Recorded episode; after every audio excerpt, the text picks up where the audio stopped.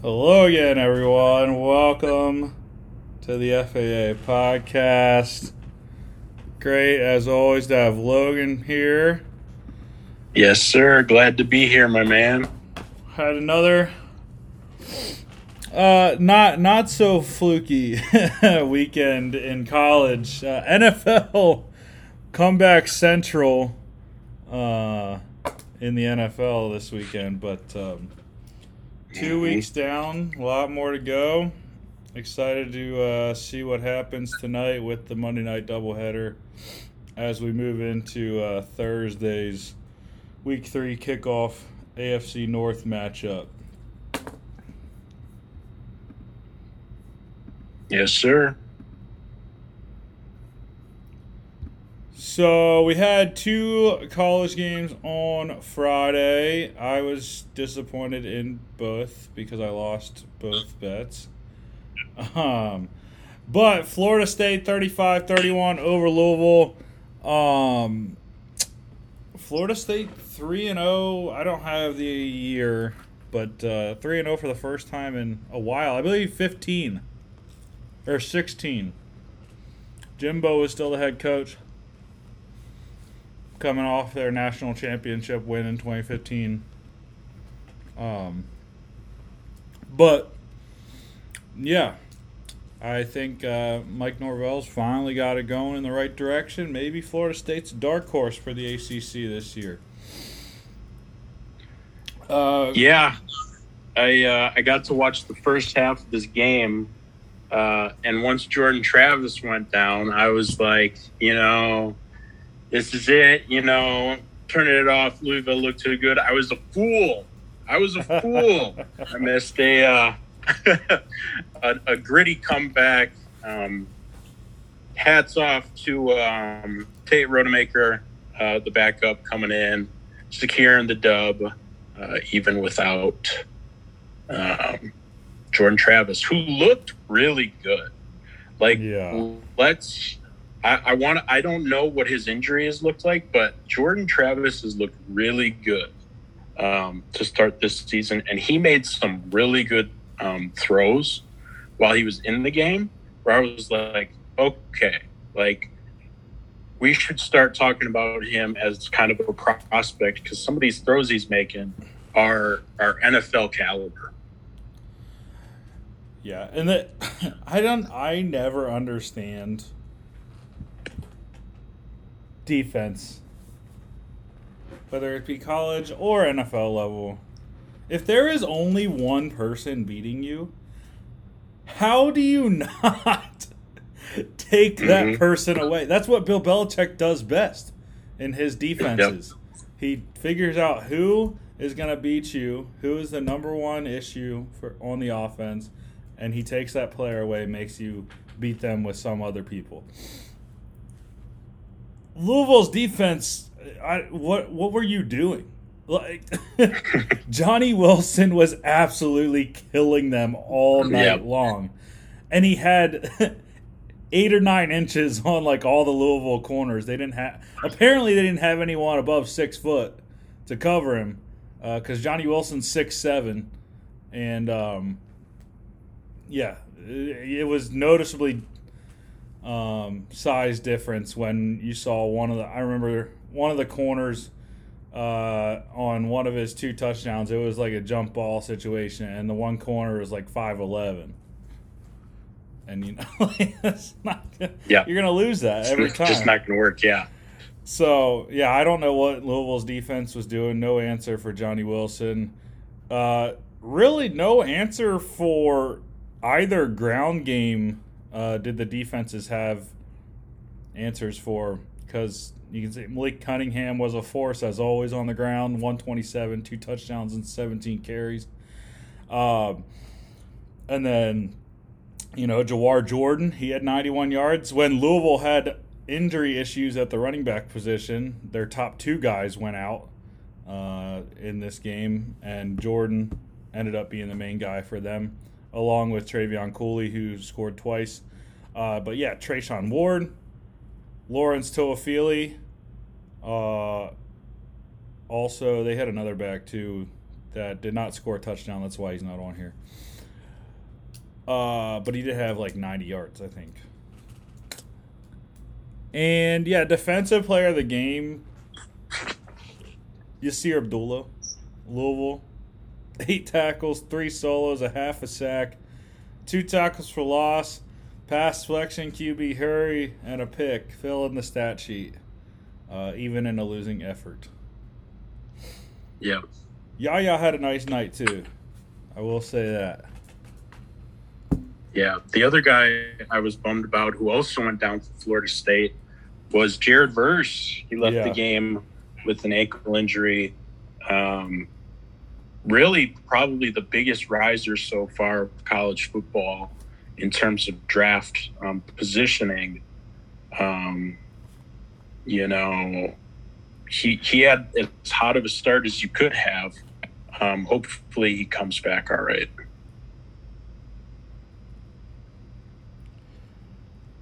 Yeah, and Florida State covered to to the detriment of myself and many of my other friends, because many people I knew in the betting Twitter sphere had Louisville plus three or plus two and a half, lose by one, which was great. Uh, but F S U covered minus two and a half over fifty-seven. Other game on Friday. Yeah, remember when I said I was very excited that I got this at fifteen and it ended up uh, closing at, well, sixteen and a half. Air Force sucks, man. Like, yeah. Uh, they couldn't stop the ground game at all for Wyoming. And the fact that they even came back and it was fourteen to ten Air Force, I was like, right, at this point, they're not going to cover, so they might as well just lose outright. It's fine. Um, yeah, I was very disappointed in the offense from Haaziq Daniels and um, who's the big – Brad Roberts, uh, the fullback there. But, yeah. Um, yeah. They didn't score any any in the first half. It was seven zero, and then it was ten zero, fourteen ten, seventeen fourteen. But, yeah, Peasley, Titus Swen was just crushing them all night. And, yeah, I, it was it was a horrible game to watch. Very yeah, good. Yep. I saw you on the timeline tweeting through it. Yeah, it was it was so bad, man. Um, but I mean, I don't even know how John Lee Eldridge got a hundred yards on the night. Uh, he did have a couple big runs in the second half. Haaziq Daniels threw two touchdowns in the second half. But yeah, I, I was very high on Air Force. I really I do like Haaziq Daniels, and like I said, Roberts, the fullback, he's a beast. But just nothing on offense, and the, like I said, the defense was highly outmatched. I mean, they showed the one graphic on C B S Sports where it was like the the weights, the average weight of the Wyoming O line to the Air Force D line, and like the Wyoming O line was averaging like three thirty, three thirty-four, and the, the Air Force D line was like two sixty-five. Yikes. Yeah, it was it was very, very bad. Uh, not much talk about receiving wise, and uh, defensively, I'm probably I'm gonna go with the nose tackle for Wyoming, Kale Godbout. I mean, that's crazy to get that many tackles in the nose, but when you're playing a triple option team, you're getting that fullback dive coming at you on either uh-huh. side of you every time. So, yep. But yeah, nine tackles, four of them solos, a tackle for loss, two Q B hurries for Godbout. And great name, too. Mm-hmm. Uh, Wyoming plus sixteen and a half, under forty-seven easily. Go Dogs. The Dogs in another rout. Number one, Georgia, forty-eight seven over South Carolina in Columbia. Uh, yep. Stetson is um, – he's he's got to be in the Heisman right now. I mean, yeah, he is. The yeah. offense is just rolling. And, I mean, obviously they haven't faced a legit defense as bad as a um, diss is to South Carolina's defense. But until they face, like, and that's the thing, they don't. They don't face Alabama this year in the regular season. They don't face Texas A and M, you know. So I'm interested to see what it, I don't think anyone can stop them at this point. There's too many weapons, and Stetson's so good at spreading the ball around. Yep. Yeah, it's when – well, week one, they impressed me right away with Oregon because Oregon actually has decent defense. They got some dudes on there mm-hmm. um, who definitely have the eye of some N F L scouts. And the fact that they just shredded them, I mean – right now in college football, it's Georgia and everybody else, to be honest. I mean, the defense is as good as it was yet last year so far, and the offense somehow looks better. Um, and I give that up to, I forget who the O C is. The O C is Todd Munkin, right? Todd Munkin, yep. Todd Munkin. But he, his play designs have been outstanding. And not taking away anything from Stetson Bennett because – like you said, he's really good at identifying and spreading the ball around, but these guys are, like, wide open. Yeah.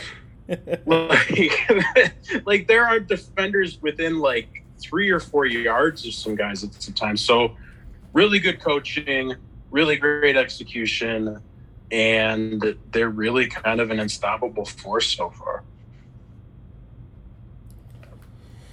Yeah. Um...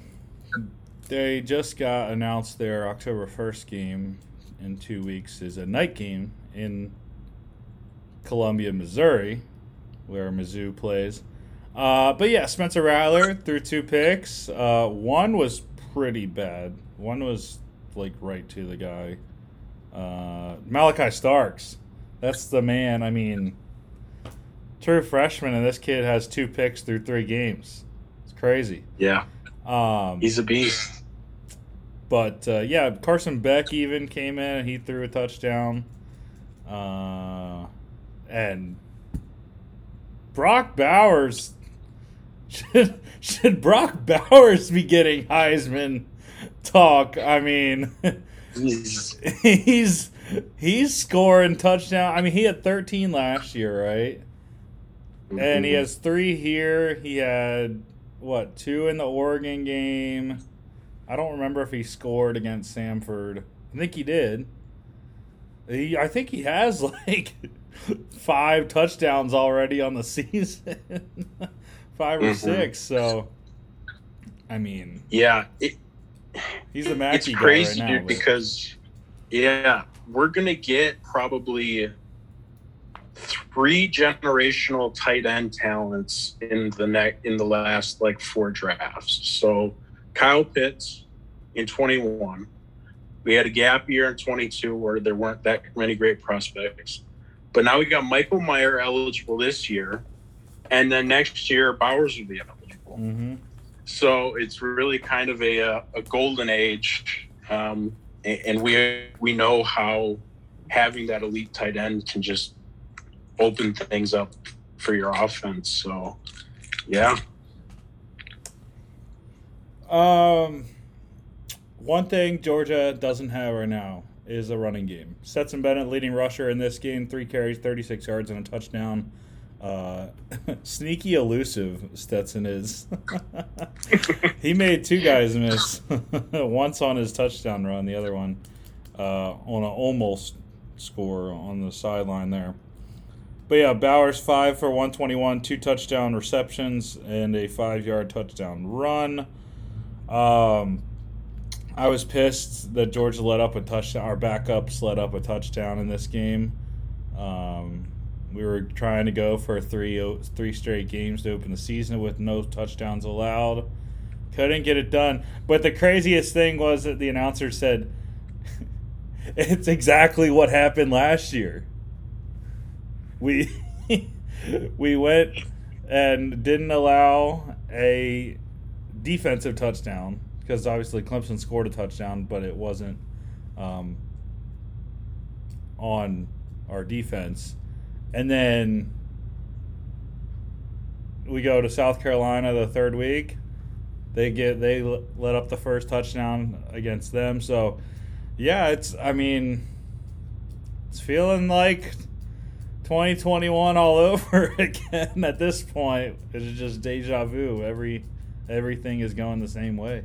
So, uh, defensively, I'm gonna go with uh, linebacker Tresman Marshall for the Dogs. Four tackles, all of them solos. Sack for loss, Q B hurry, and a pick. I do have to say props to defensive back Nick Emanwari for the Gamecocks, though. fourteen tackles as a D B, and all of them were solo tackles. So, solid game for him as well. So, yeah. Dogs covered, minus twenty-five and a half, over fifty-five and a half by the hook.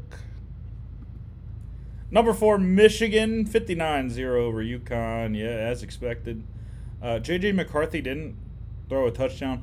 Michigan, they had seven different quarterbacks attempt at least one pass in this game. Just, I didn't want to put Jeez. them all on here because a lot of them were, were irrelevant statistically. Uh, only put the guys that scored touchdowns or had, you know, more than whatever. But, yeah, I, I mean, as expected. Blake Corum, what a day.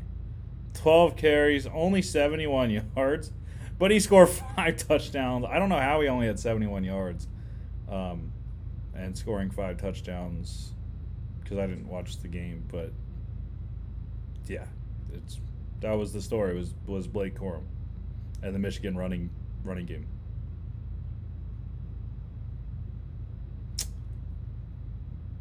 Uh, A J Henning also for the Wolverines. He had a sixty-one-yard punt return touchdown to go along with four catches, thirty-seven yards.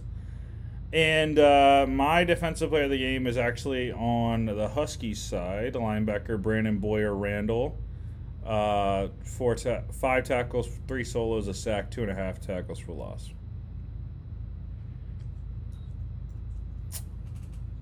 Michigan covered, minus forty-seven and a half. Over under fifty-nine pushed, however. They needed they needed the over bettors needed some help from, from UConn. They didn't get it. Number six, Oklahoma, forty-nine fourteen over Nebraska in Lincoln. And I I tried to tell people, I have no idea why someone would have thought that Nebraska was going to cover the spread of eleven or eleven and a half in this game. Ended up at ten and a half. It's still Nebraska, whether Scott Frost is there or not. They still yep. they still don't have the talent to play against an Oklahoma team.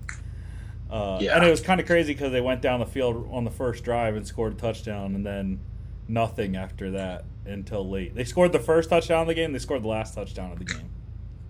Yeah. I think I think that, you know, minus eleven is based on the fact that, like, the historical trend for Nebraska has been to keep games really close and lose them. But they haven't been doing that against the likes of Oklahoma. It's been the likes against, like, the Big Ten West and, like, yeah. you know, North Dakota. um, so, yeah, it, that was some easy money right there uh, with that bet.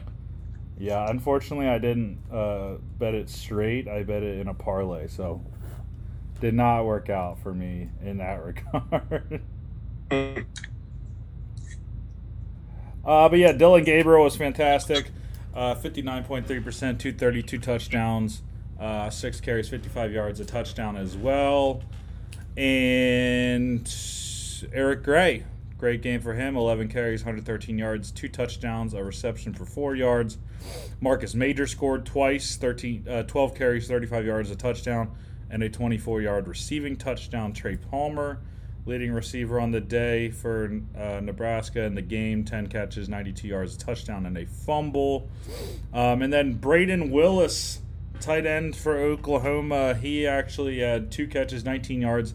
And I, I don't remember seeing this play, but uh, he is on the stat sheet for a twenty-four-yard touchdown pass. I believe that was the twenty-four-yarder to Marcus Major there.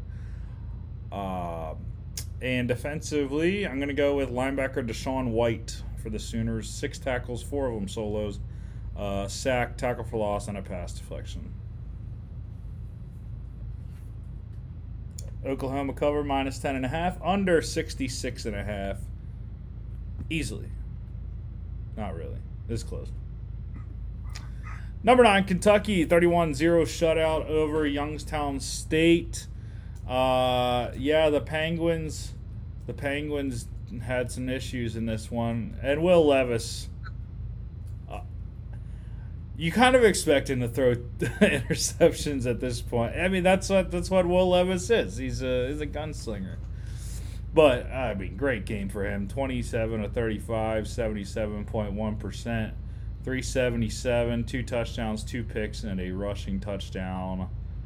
Uh, yeah. Looked the part. Yeah. Will Levis, to me, is one of the, is probably the most interesting N F L prospect right now, because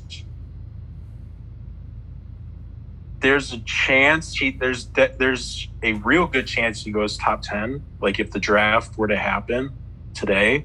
Mm-hmm. But like you said, he's also a gunslinger, so there's like that variable. Like, can you coach him to be a little bit more conservative, or is he always going to have that just kind of slinging around mentality? But definitely a fun guy to watch. Kavase Smoke, you're leading carry, ball carrier in this game. eighteen carries, sixty-six yards, a touchdown, a catch for fourteen yards. Um, Dane Key has really stepped up for Kentucky. I really didn't know who their receivers were because, I mean, really the only guy I knew from Kentucky receiving-wise was Wandale Robinson last year.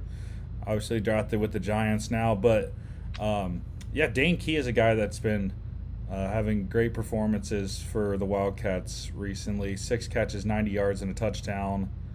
Defensively, I'm going with uh, Youngstown State, actually. Defensive end Dylan Woodkey uh, for the Penguins. Six tackles, five of them solos, a sack, three and a half tackles for loss. Kentucky did cover, minus twenty-nine, under forty-nine and a half easily. Number seventeen, Baylor, forty-two seven over Texas State. Um, Blake Shapen, not uh, not the greatest of games for for Blake, but um, luckily for him, he had uh, Richard Reese and Craig Williams in this game because Reese went crazy, nineteen carries, one fifty-six yards. That's eight point two yards per carry. Three touchdowns and a seventeen-yard reception. So, yeah, Baylor running game was the difference in this one when uh, Shapen didn't have that great of a day.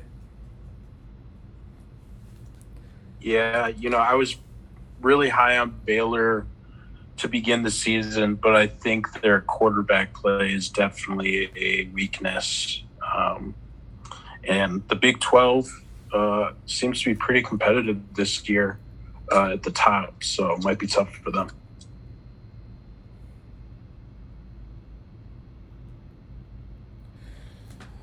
Yeah, also Texas State Bobcats, Ashton Hawkins, thirteen receptions, one fourteen yards and a touchdown. Yes, that was most of Lane Hatcher's, one eighty-six yards um, on the day, which I didn't even know Lane Hatcher had transferred to um, – Texas State. He's been a couple different places now. So started out Arkansas State.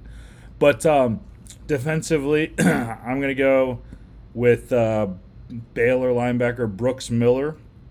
Five tackles, three solos, a sack, one and a half tackles for loss. Us Miller's got to stick together, man.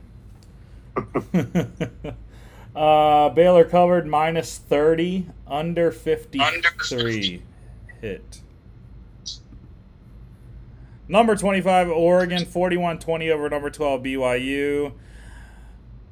I didn't get to watch this game, and I'm kind of happy. I actually no, I did watch the beginning of it, but I'm kind of happy I didn't get to watch the rest of it because it was not good. Uh, I mean, when you look at Jaren Hall's stat line, though, it doesn't look that bad, right? You know, seventy point seven percent, three oh five, two touchdowns, eight carries, nineteen yards. So it's, it's not terrible. Um, and it, the, I think the biggest thing, though, if you take away Bo Nix's rushing, then I think, you know, it's a close game, right? Bo Nix, seventy-two point two percent, two twenty-two, two touchdowns, no interceptions. But the issue for for B Y U was nine carries, thirty-five yards, and he scored three rushing touchdowns. Um, that's the biggest issue for B Y U defense. Yeah, I mean, I think this was just a case of where kind of talent recruiting did kind of win out. Um, you know, great, great game for Oregon, kind of. Good get back game for them. Jaren Hall, man, just continues to impress me, though, um, in terms of his abilities, in terms of the numbers that he's putting up. This is definitely going to be one of those games that scouts are watching and dissecting, um, trying to determine his scouting profile as the year progresses. Yeah, no running game for B Y U. Big big issue for their offense. Christopher Brooks was the leading ball carrier. ten carries, twenty-eight yards, touchdown, two receptions, twenty-three yards. Uh, Marquise Irving, however, for the Ducks, fourteen carries, ninety-seven yards for him. Troy Franklin, three catches, eighty-four yards. And who else would lead the B Y U in receiving? uh, then my guy Chase Roberts, four catches, sixty yards. Uh, once again, B Y U out. Uh, not having Puka Nacua nor Gunnar Romney for this game. Uh, I'm not going to say it caught up to them finally, but obviously against the higher level quality team, which I'm assuming Oregon is higher quality than Baylor.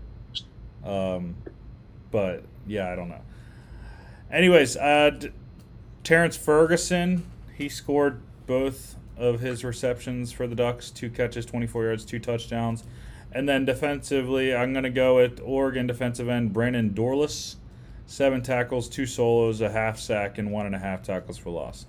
My guy Max Tooley, though, he led the game in tackles. I love Max Tooley, man. Uh, just because he has a great name, but he's also good at ball, ball player. Oregon cover minus three and a half, over fifty-eight. Number twenty, Ole Miss, forty-two zero shutout of Georgia Tech. Um, yeah, Jackson Dart didn't score in this game, which was interesting. Um, but again, it's a case of running game was just completely dominant for the Rebels. Zach Evans, Quinshon Judkins, Ulysses Bentley, all having crazy good games. Uh, Evans, eighteen carries, one thirty-four yards, two touchdowns. Quinshon Judkins, nineteen carries, ninety-eight yards, two touchdowns. And, of course, Ulysses Bentley, eight carries, twenty-seven yards, two touchdowns. The six rushing touchdowns on the day uh, for Ole Miss. That, that was how they got it done. Yeah, dude, Zach Evans is one of those guys that dynasty fantasy players are licking their chops over. Be advised, if you have not been trying to collect twenty twenty-three draft picks, start now. It's probably too late, but, you know, try to get over on some unsuspecting league mates because this is going to be a historic R B class. Good, I need them. My, my... R Bs are not very good in couple one of at least one of my dynasty leagues. Um, banking on some rookies this year already, but um, yeah, Jackson Dart though. It's haven't seen it yet. Mm-hmm. We talked about it last week, but it's you know, and it's interesting because he did play pretty well. Um, His freshman year, um, filling in for Keaton Slovis. Um, I think this just boils down to, and I think we've mentioned this on a previous show, I think it's just him and um, Lane Kiffin getting on the same page, him getting used to this offense. I think this is a building year. I don't expect them to be very competitive in the S E C, um, but I do think that it's going to grow, and you're going to see some progression over the back end of this year and going into next year. Um, defensively, I'm going to go with the top guy there, linebacker Ayinde Ealy. I don't even know if I'm saying that one right. I usually can pronounce names pretty well, but Ayinde Ealy for Georgia Tech, twelve tackles, six solos, a sack, three tackles for loss. Ole Miss cover, minus seventeen, under sixty-two and a half hit. Of course, someone had the over, um, and I was very excited about the over. And then Georgia Tech didn't score any points. So, yeah. Uh, number twenty-two, Penn State. forty-one to twelve over Auburn. This one was in Auburn. Um,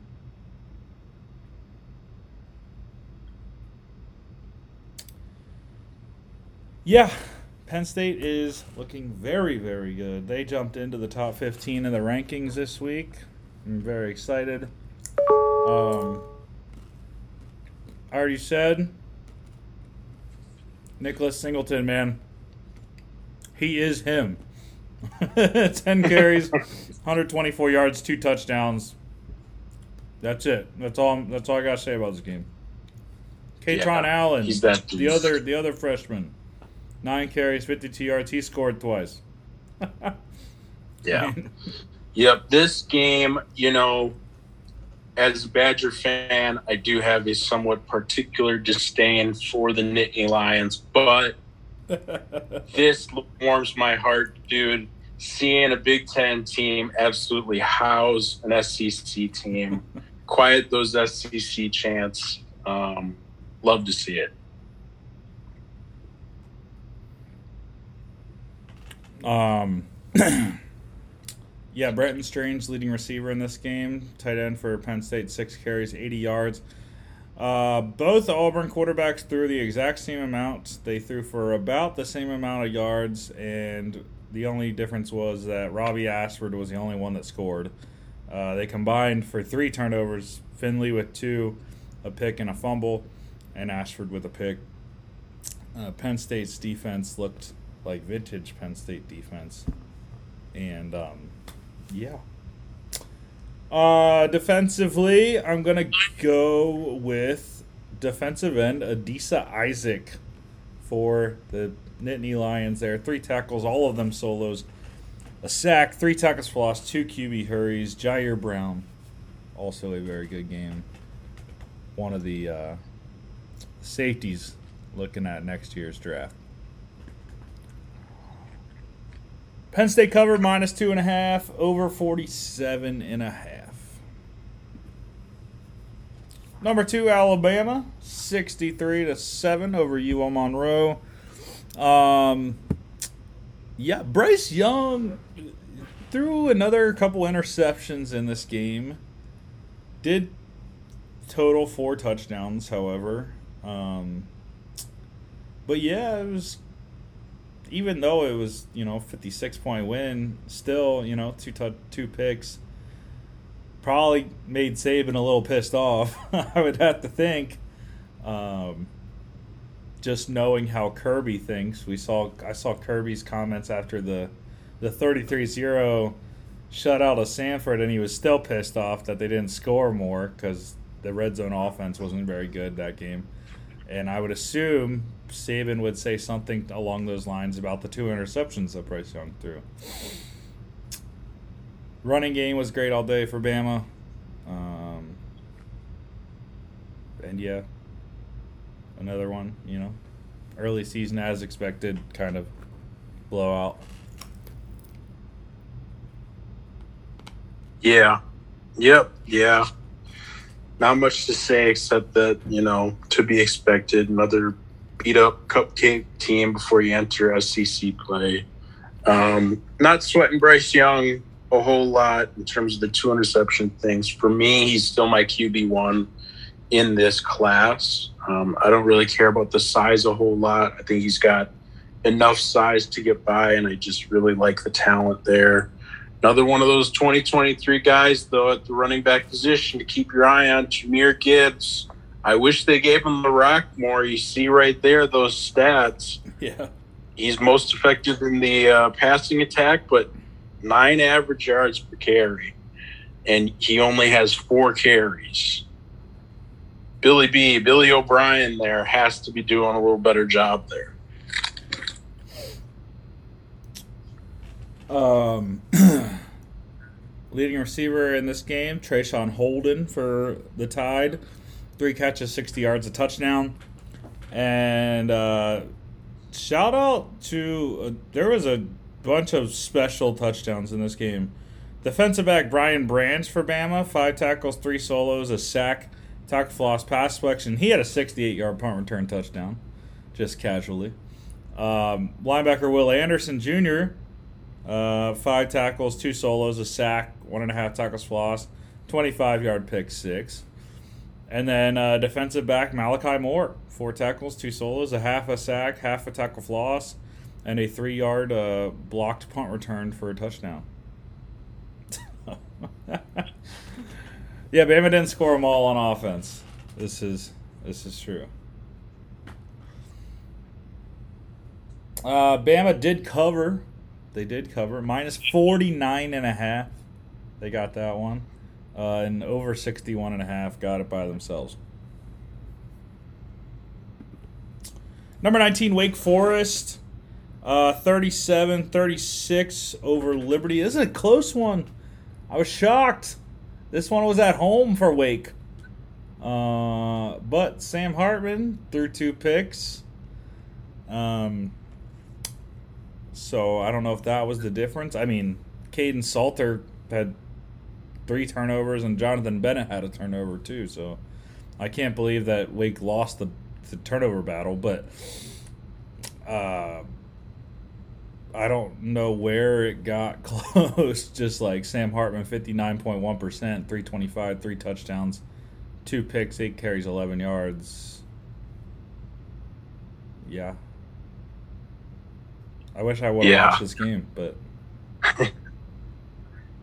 see, Liberty is one of those teams where, like, I just don't understand why you would want to schedule them like non-conference. Like, they're just they just kind of scrappy. I know they don't have Malik anymore, but like they've still had quite a bit of success the last two years. You know, there's a bunch of different teams you could schedule. Where there's less of a, a risk of getting uh, upset. But Wake hangs on. Don't know how competitive they'll be in the A C C considering how, you know, some other teams um, have looked. But we'll see. Yeah. Uh, I'm just, like, scrambling right now trying to um, figure out this, this fantasy situation. Gabriel Davis is out, apparently. So, and that's like, yep. There's not many other players to pick up, and I can't, like, I don't know. N F L dot com doesn't allow you to put players on your I R, and they're just out, so. Oh, yeah, I hate that. And I can't, so I can't. I'm going to have to, like, leave that leave that spot open, you know. Yeah. It's fine. It's fine, whatever. Had to take the L. Uh, but, yeah. Day-Day Hunter. You know where he came from? Transferred. Nope. Hawaii.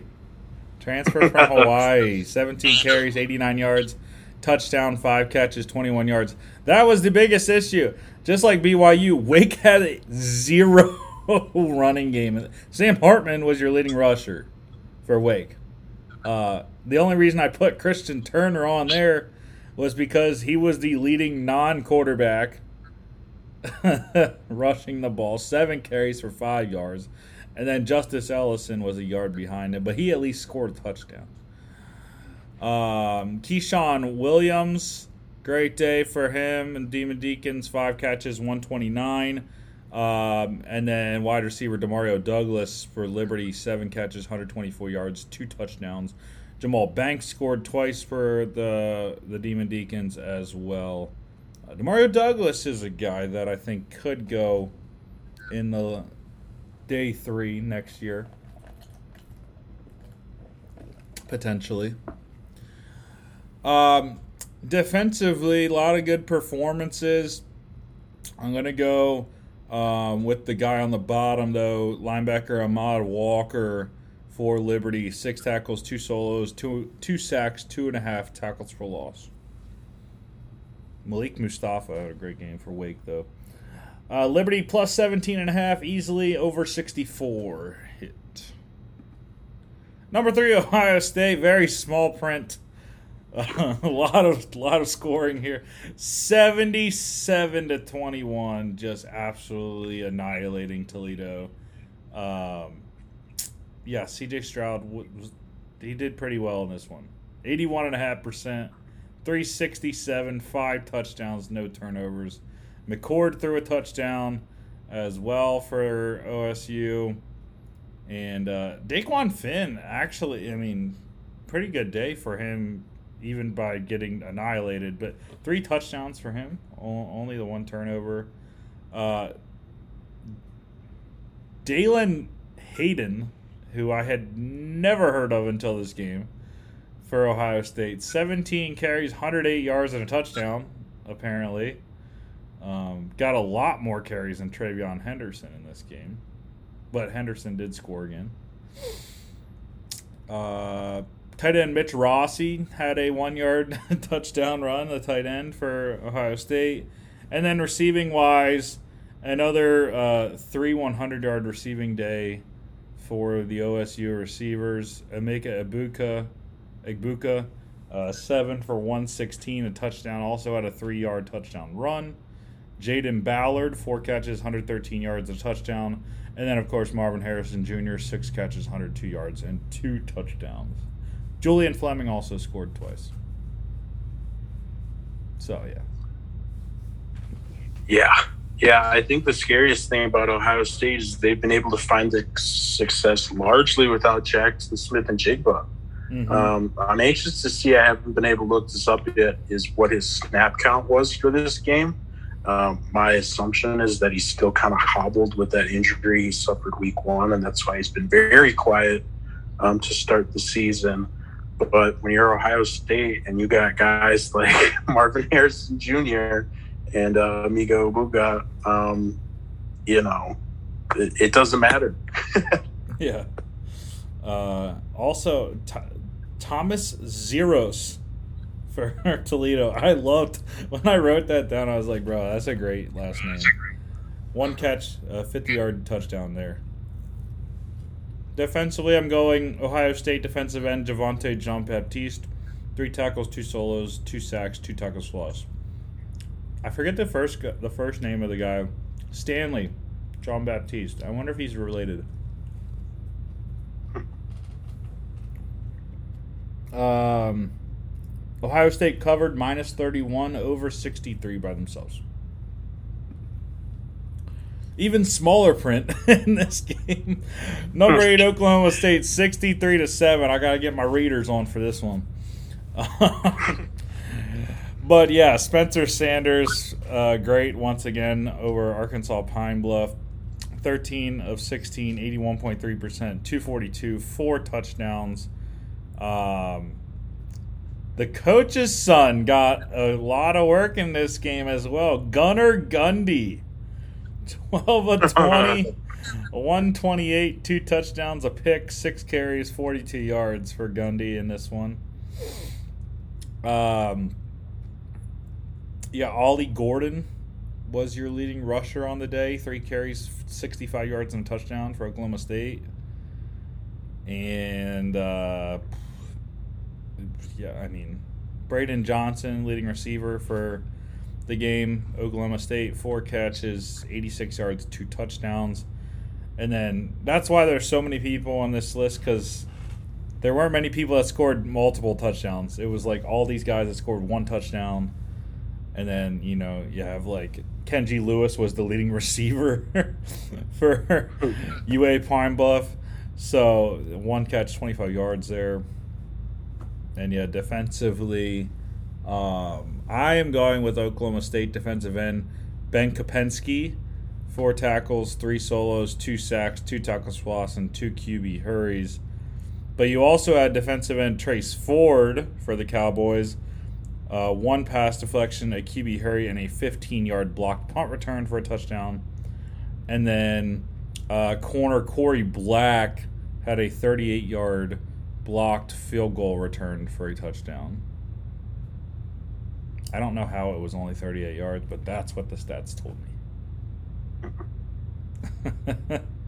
So, yeah, all around, pretty solid game for uh, Oklahoma State.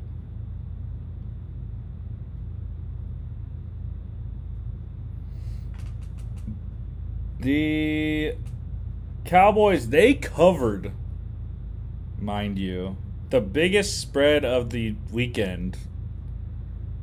Minus fifty-four and a half they covered. Winning by fifty-six. Wow. That's so disrespectful to Arkansas Pine Bluff.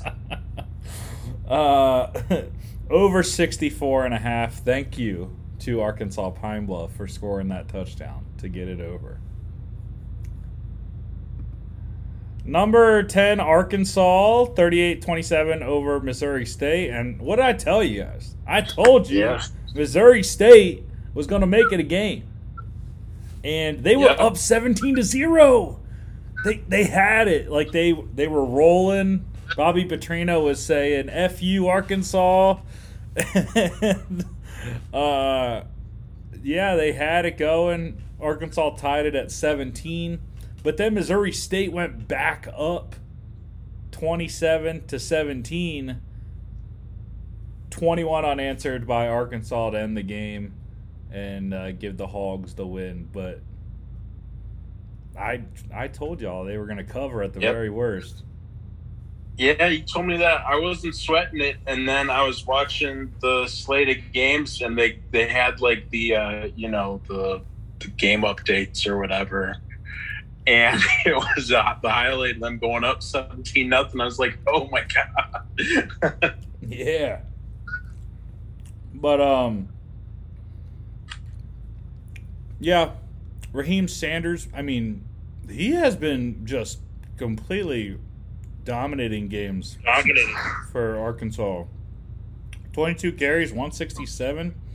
Touchdown, he did fumble it, but he also had two catches, seventy-five yards, and a touchdown. I mean, of course, K J was great again, sixty-one point three percent. three eighty-five, two touchdowns, a pick, nine carries, forty yards, touchdown, and a fumble. So that's probably why Missouri State was, you know, got off that great start. You know, Arkansas turned the ball over a bunch. Um, you can see three turnovers just right there uh, from K J and, and Raheem. Uh, Jason Shelley, though, the Utah State transfer, um, or not, was it Utah State? I believe so.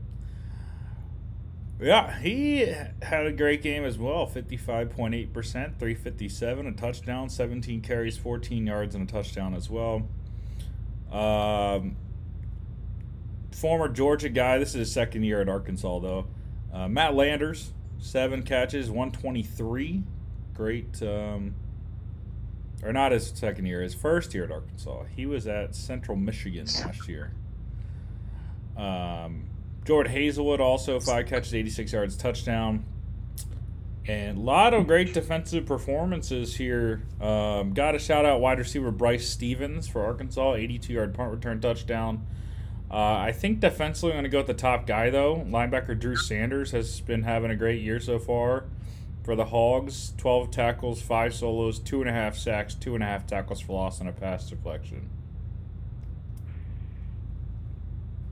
Def- uh, possible draft guy there as well, Zach Williams, right? Mm-hmm. Yep. Um. Like I said, Missouri State cover, plus twenty-six, over fifty-nine and a half. Number fifteen, Tennessee, sixty-three six over Akron. Hendon Hooker, great game, seventy-seven point eight percent, two ninety-eight, two touchdowns, two carries, twenty-four yards. D J Irons actually played pretty well, um, you know, despite not scoring a touchdown, but seventy-two point seven percent, two forty-one. Joe Milton came in, and he threw two touchdowns, four of five, one twelve, and two touchdowns. Uh, and then their third quarterback, Taven Jackson, also rushed for a touchdown. Uh, did have two, two for two for twenty-eight yards on top of that. Jalen Wright, uh, Dylan Sampson, both scoring twice on the ground for the Vols. twenty-three carries, ninety-six yards, two touchdowns for Wright. eight carries, fifty-seven yards, two touchdowns for Sampson. And, uh, yeah, Jalen Hyatt. Great game for him. Five catches, one sixty-six, two touchdowns. And then the other hundred-yard receiver in this one, Shockey Jock Luis uh, for Akron. Nine catches, one hundred three yards. So Shockey playing for the Zips. Great. Great time. Unreal. That's it. That's a top-tier name right there. S J L, man. Yep. Um, and defensively, I'm going to go with linebacker Elijah Herring for Tennessee. Three tackles, two solos, two sacks, two tackles for loss. I wonder if he is Malik Herring's brother. Not sure. No clue. But just wondering. Tennessee covered, minus forty-seven and a half. And uh, over sixty-seven, thanks to Akron's field goals.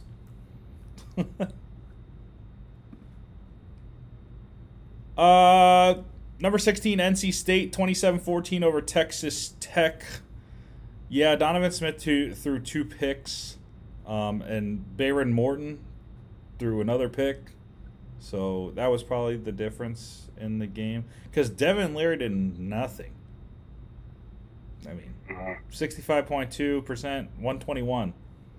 That's all. Terrible, yeah. Terrible Q B R.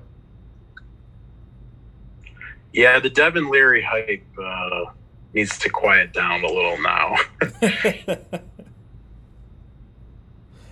oh, thank, thank you. Luckily, in my uh, my dynasty league that I run, I have had Robert Woods on the bench, so I can just flip him in for for Gabe Davis. So that's that's good news. There you go. It's good news on that front.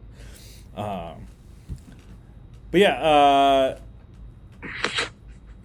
Demi Sumo Karngbe, two touchdowns here for him, fourteen carries, fifty-four yards, one touchdown, a fumble. Um, and he had four catches for ninety-three yards and a touchdown.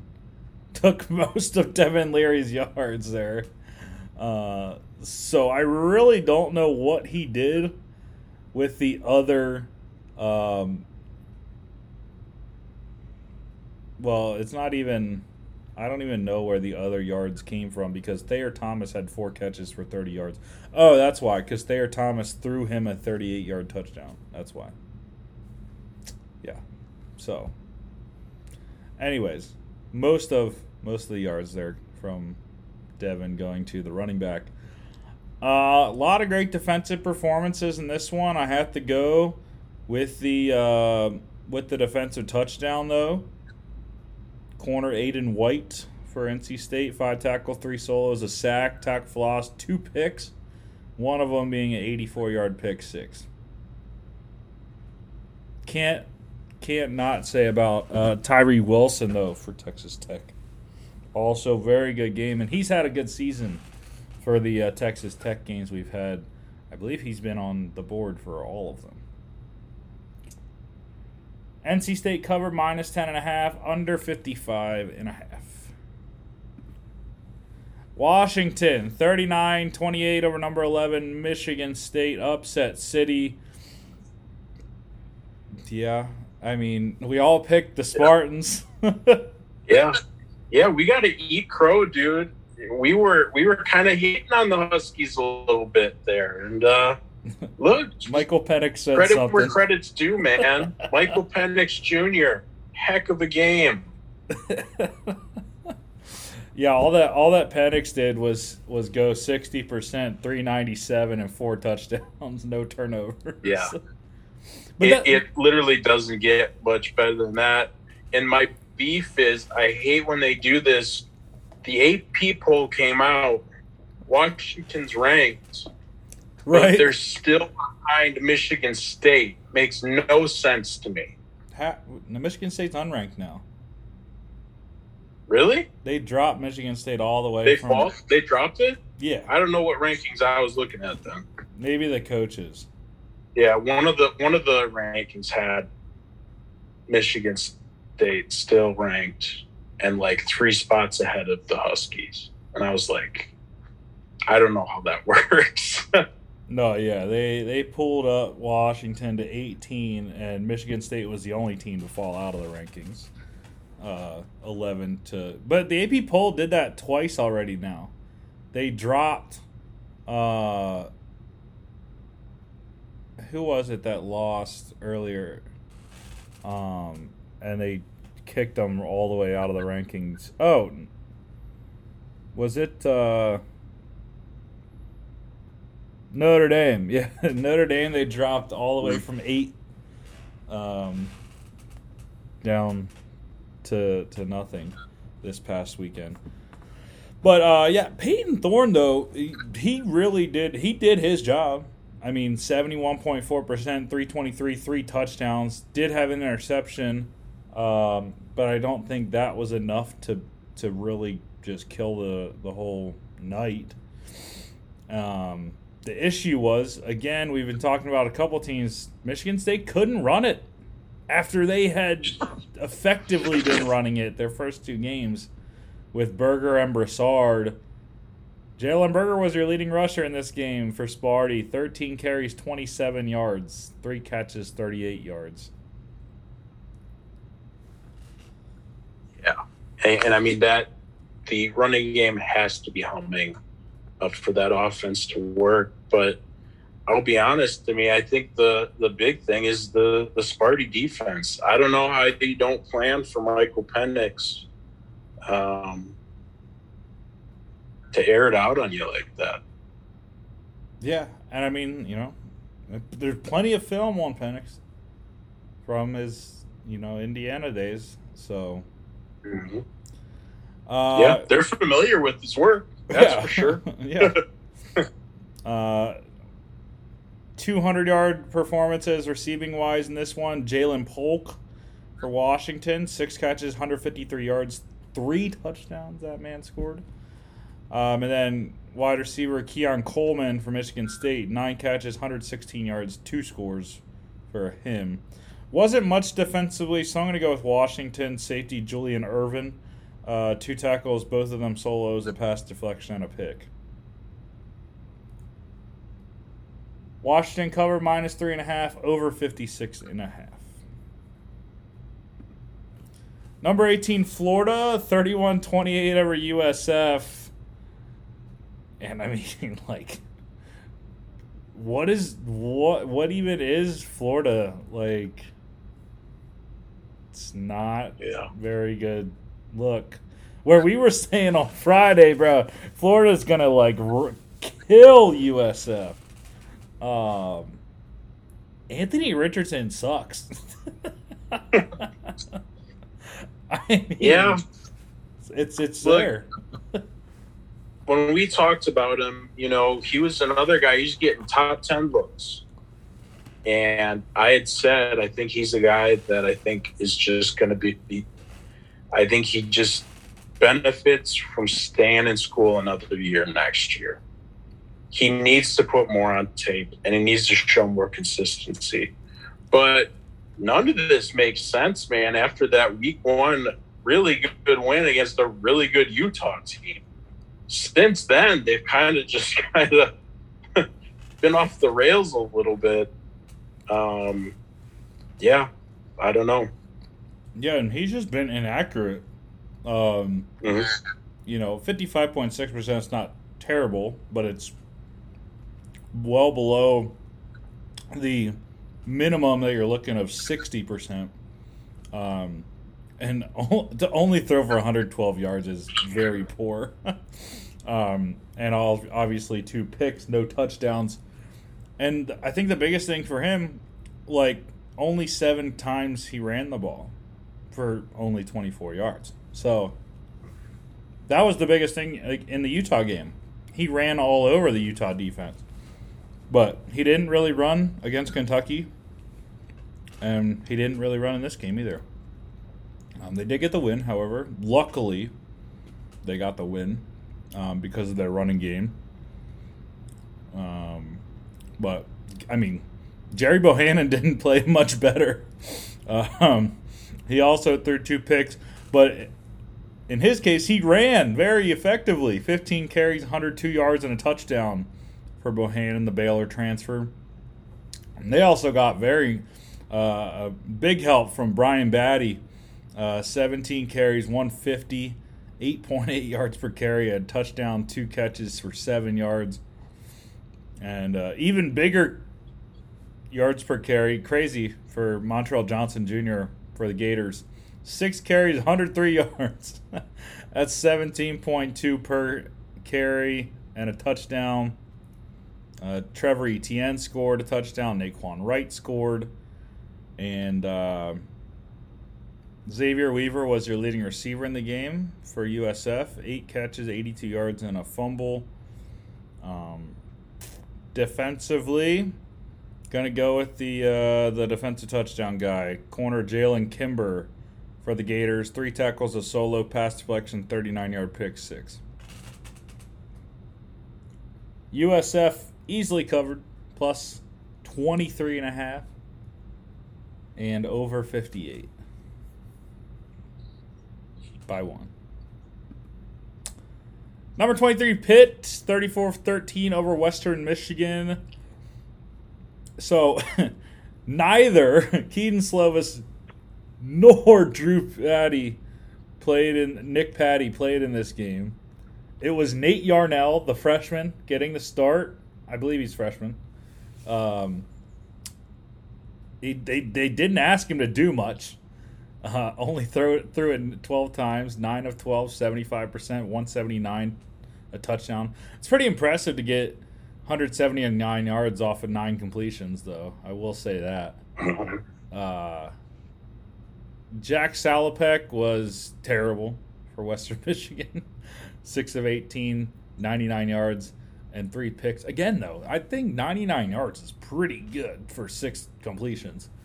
Uh, but it was Israel Bonaconda. I I said that, I I believe, on Friday that uh, they got to run it through Bonaconda till uh, Slovis can get back, and that's exactly what they did. They gave him the Derrick Henry treatment. thirty-one carries, one hundred thirty-three yards. four point three average and a touchdown. One catch for minus five yards, but that's uh, irrelevant. Yeah, he's so good, dude. In, in the Pitt um, games that I've been able to watch, like, he's just a special back. You know, he just has that kind of that kind of feel where, like, you know, the ball in his hands, you're like, okay, there's a chance he does something with it every time that he hits the ball. Yeah, and we know, you know, Pitt backs historically been very successful. And James Conner really the, the most recent example of that, but, um, you know, how did other guys throughout their history. Uh, Jared Wayne has been a, a guy that has filled that number one receiver role. Uh, left by Jordan Addison nicely, I think. Three catches for ninety-four yards in this game. Uh, Anthony Sambucci for Western Michigan, leading receiver for them, one catch, forty-four yards.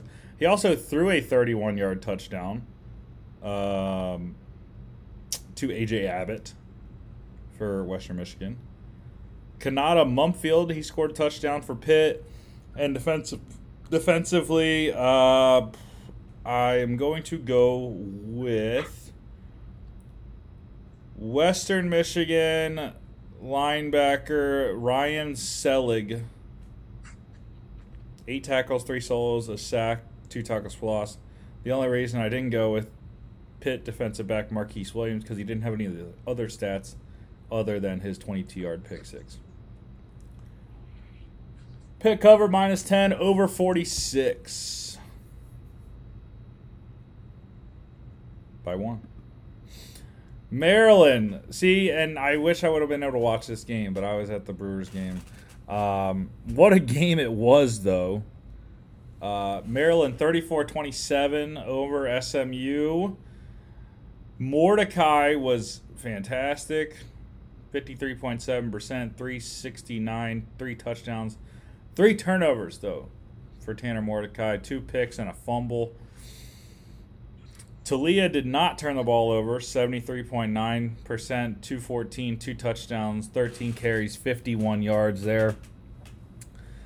And uh, got some help from the ball carriers here. Roman Hemby, sixteen carries, one fifty-one yards, touchdown, four catches for sixty-two yards as well.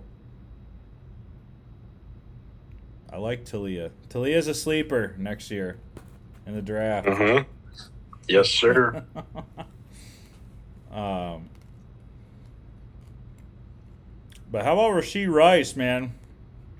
S M U wide receiver, eleven receptions, one ninety-three yards in this game.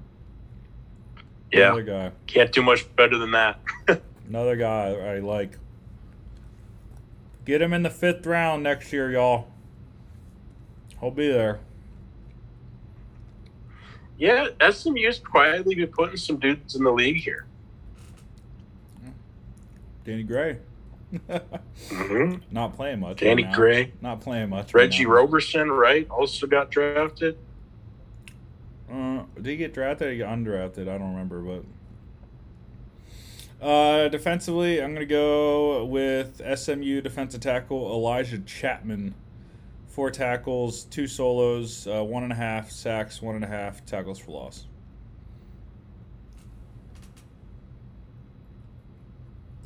Maryland cover minus three.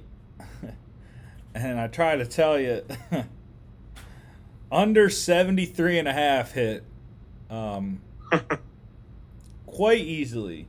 sixty-one scored in this game. Number five, Clemson, forty-eight twenty over Louisiana Tech. And again, is like, uh, was was Clemson? Yeah, they won by twenty-eight, great, but like, you're thirty-three and a half point favorites. So, uh, however, D J did play pretty well in this game. two twenty-one, fifty-eight point six percent, two touchdowns, nine carries, sixty-two yards. Um, Parker McNeil. For Louisiana Tech, also fifty-four point eight percent, three eleven, one touchdown. Did throw two interceptions, which was uh, to the Bulldogs' detriment here. Will Shipley was great, twelve carries, one thirty-nine, two touchdowns, two catches, fourteen yards as well. Uh, and then Maffa and Pace both scoring for Clemson. So, yeah. I, I'm still not. I'm not sold still. Yeah, yep, and, and I think, you know, one of the storylines that isn't getting talked about enough is that the playmaking options for the Tigers have been kind of lackluster as of late. Um, mm-hmm. You know, kind of known for also putting some dudes in the league at the wide receiver position. That has not been the case um, this this past year, and they're still looking for some guys to kind of contribute more. Um, that may have played a factor in, you know, D J Uiagalele's um, you know performance this uh, thus far, um, or. You know, conversely, it could be bad quarterback play. You know, you just don't know, but uh, just something to keep an eye on. Yeah, one hundred yard game in this one. Tight end Griffin Hebert for Louisiana Tech, five catches, one twenty-two. Um, and defensively, I'm going to go with uh, defensive end Miles Murphy for Clemson. Three tackles, all of them solos, a sack, two tackles for loss. Tyler Grubbs, though, for Louisiana Tech, also very good. fifteen tackles, ten solos, and a pass deflection. Louisiana Tech plus thirty-three and a half, covered over fifty-three and a half. Number twenty-one, Texas over U T S A, forty-one to twenty. Uh, yeah, Hudson Cards started in this one. Not that impressive, but it's okay. It's okay because he has a Heisman contender behind him. Bijan went crazy in this one. twenty carries, one hundred eighty-three yards, nine point two per carry, three scores on the ground, one catch for nineteen yards as well. Um, yeah, and I, yeah. I'd have to, I have to watch the film from these games for Texas yet, but I watched one. I watched the Oklahoma game from last year, and I just off that I graded him as a third round back. People have him in like the top fifteen, which is crazy, but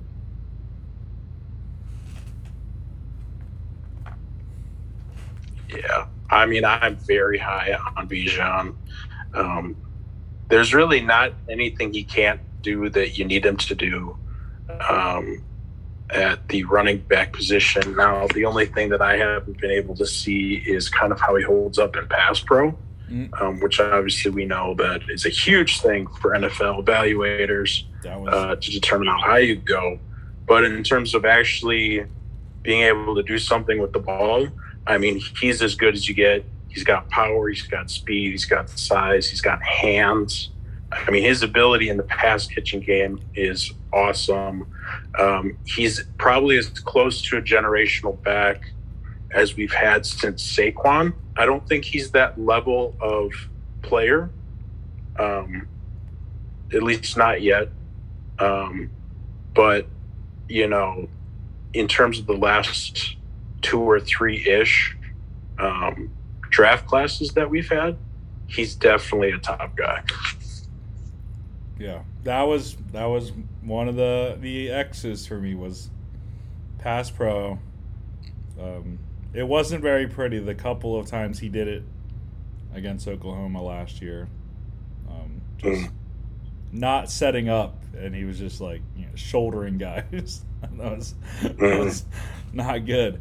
Um, but I want to shout out to uh, Brendan Brady had a very good game here for the Roadrunners. twenty-one carries, seventy yards, touchdown. Two catches, fifteen yards. He also threw a thirty-five-yard touchdown.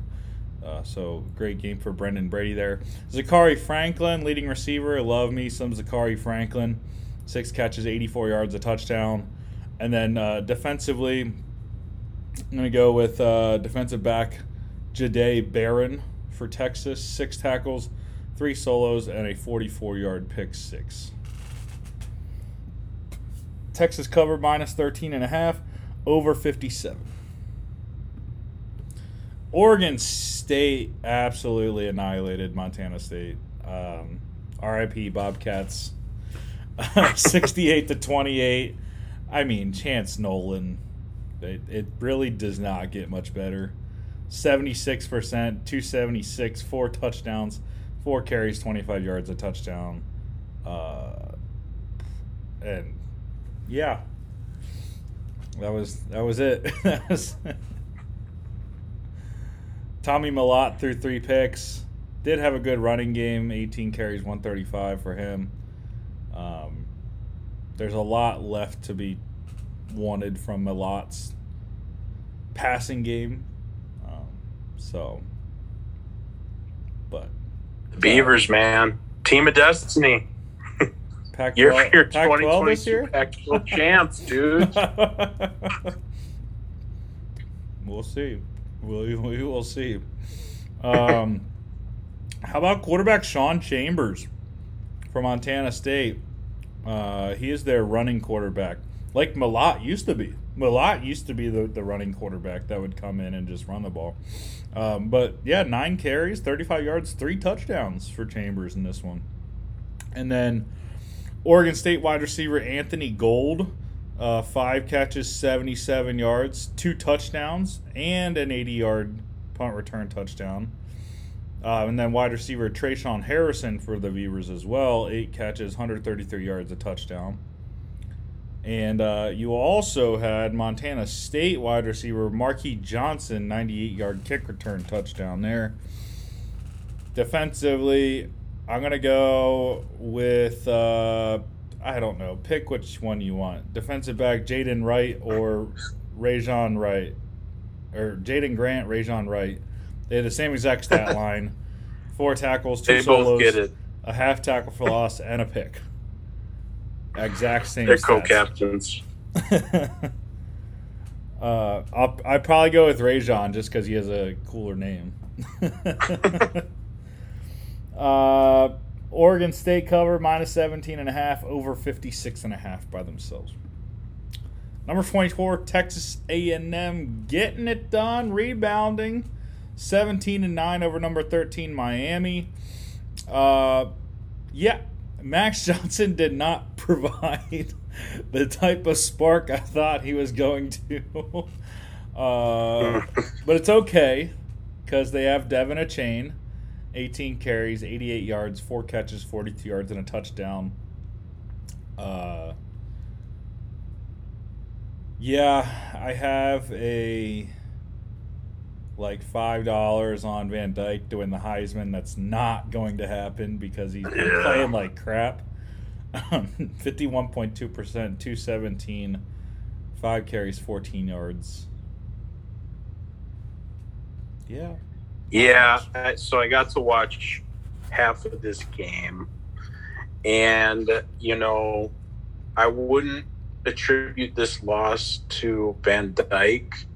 Um, to me, it was kind of more uber conservative play calling um, from Cristobal, which almost did pay off because they were able to kind of keep it close. But at some point, you kind of have to make a decision to say, hey, look, clock's not on our side. We need two scores. You know, we got to go for it here.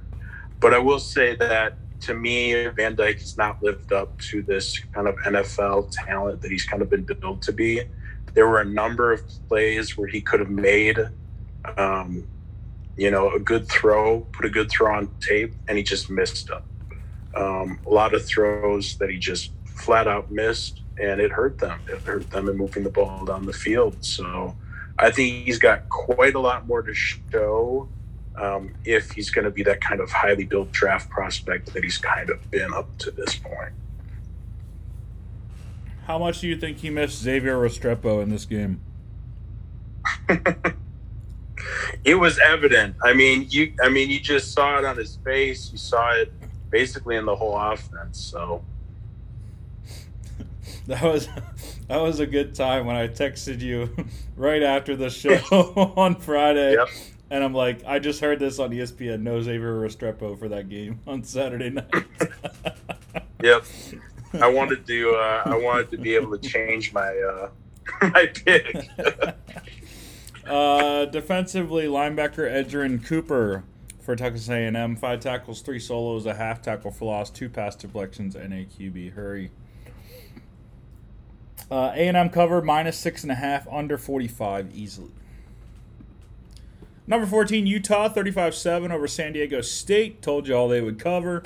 They didn't rout them like I thought they would, but twenty-eight is uh, is a cover. So Cameron Rising, pretty decent, uh, sixty percent, two twenty-four, four touchdowns, no turnovers. Um, uh, the quarterback play for San Diego State was uh, non-existent, really. Kyle Crum, Braxton Burmeister, both absolutely terrible.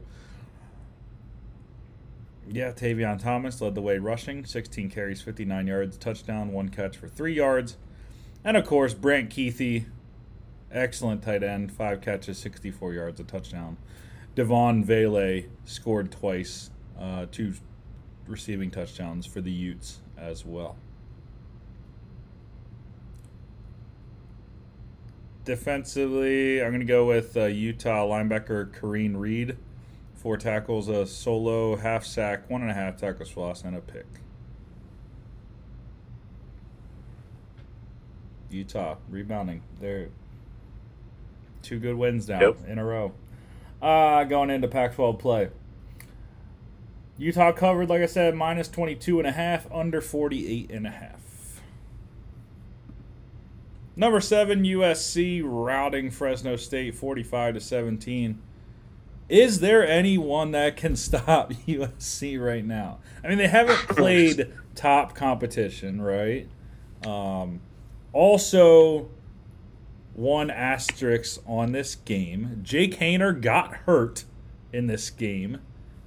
I think it would have been a lot closer had Haener continued to play because look at I mean, it's not very pretty, but fifty-five point six percent, one seventeen, a touchdown, did turn it over twice. I don't know exactly because I wasn't able to watch the game, but I'm assuming that fumble was on the play he got hurt because uh, it was a leg injury. So I'm assuming he like got rolled up on and the pain made him fumble the ball. Um. But, yeah, I mean, Caleb Williams, once again, sixty-seven point six percent, two eighty-four, two touchdowns, two rushing touchdowns. Uh, he was helped out by the running game for once. Austin Jones and Travis Dye, both over one hundred yards. twelve carries, one ten, touchdown, two catches, sixteen yards for Jones. And Dye had eleven carries, one hundred two yards, touchdown, three catches, thirty-six yards. And, of course, Jordan Addison scored another touchdown. What's new? The man scores at least yeah. one every game. You know, I think besides uh, Georgia, uh, you could make the case that U S C has been the hottest team in college football. But like you said, that has come not through a lot of adversity. They haven't really faced anybody yet that's going to come up.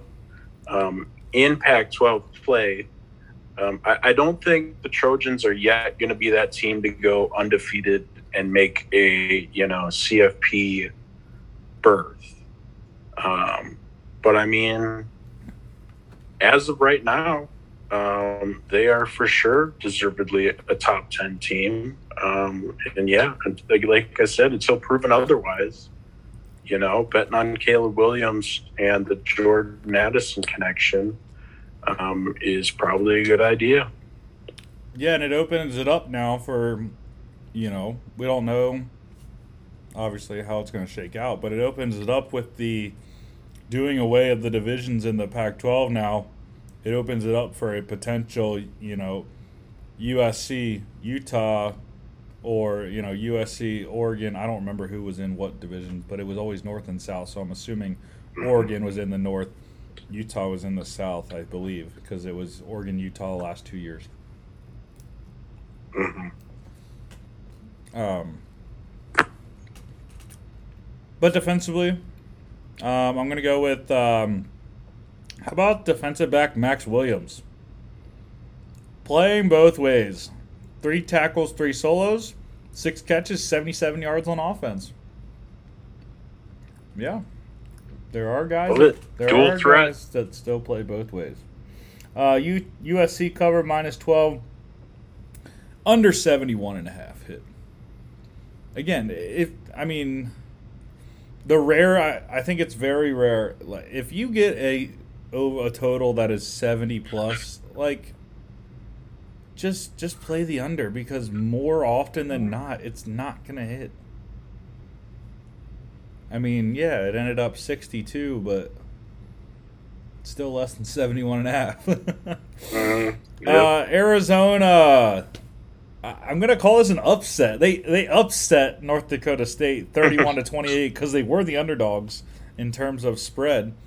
Uh, Jayden Delora actually played pretty well, seventy-one point four percent, two twenty-nine, touchdown, uh, ten carries, fifty yards, and a touchdown on the ground as well. Cam Miller turned it over once, uh, but he scored twice, once through the air, once on the ground. And I told you, my boy Hunter Luepke, man, classified as a fullback, but he, he technically plays running back. eighteen carries, one fifteen yards. He scored two touchdowns on the ground, and he had three catches, sixty-five yards, and a touchdown through the air. Um, I don't really know where Arizona won this game other than if it was on the arm of Jayden Delora.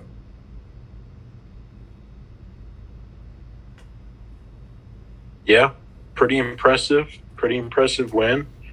I think we all picked N D S U yeah. um, because, I mean, they're, they are, like, they're good enough to be an F B S team. Um, and Arizona at times is not. so, uh, but a good win for them. Two and one on the season is a good start. So. Yeah, definitely. Um, defensively, I'm going to go with defensive lineman Hunter Echols for Arizona. Eight tackles, four solos, a sack, two tackles for loss.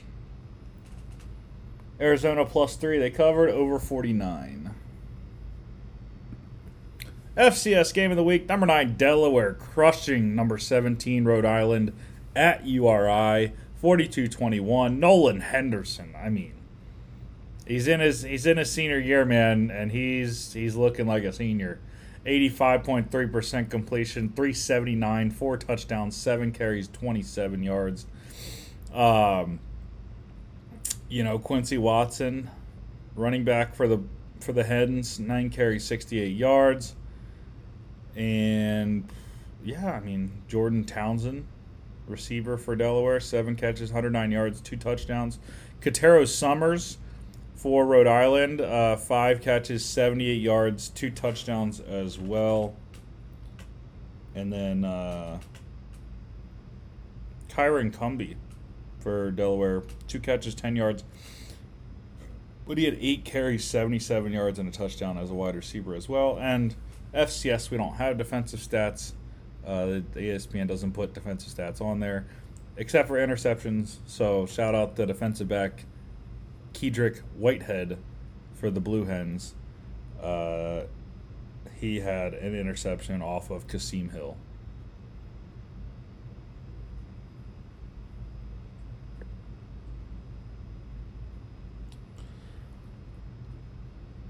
And I was just trying to see what uh, what Rhode Island is called.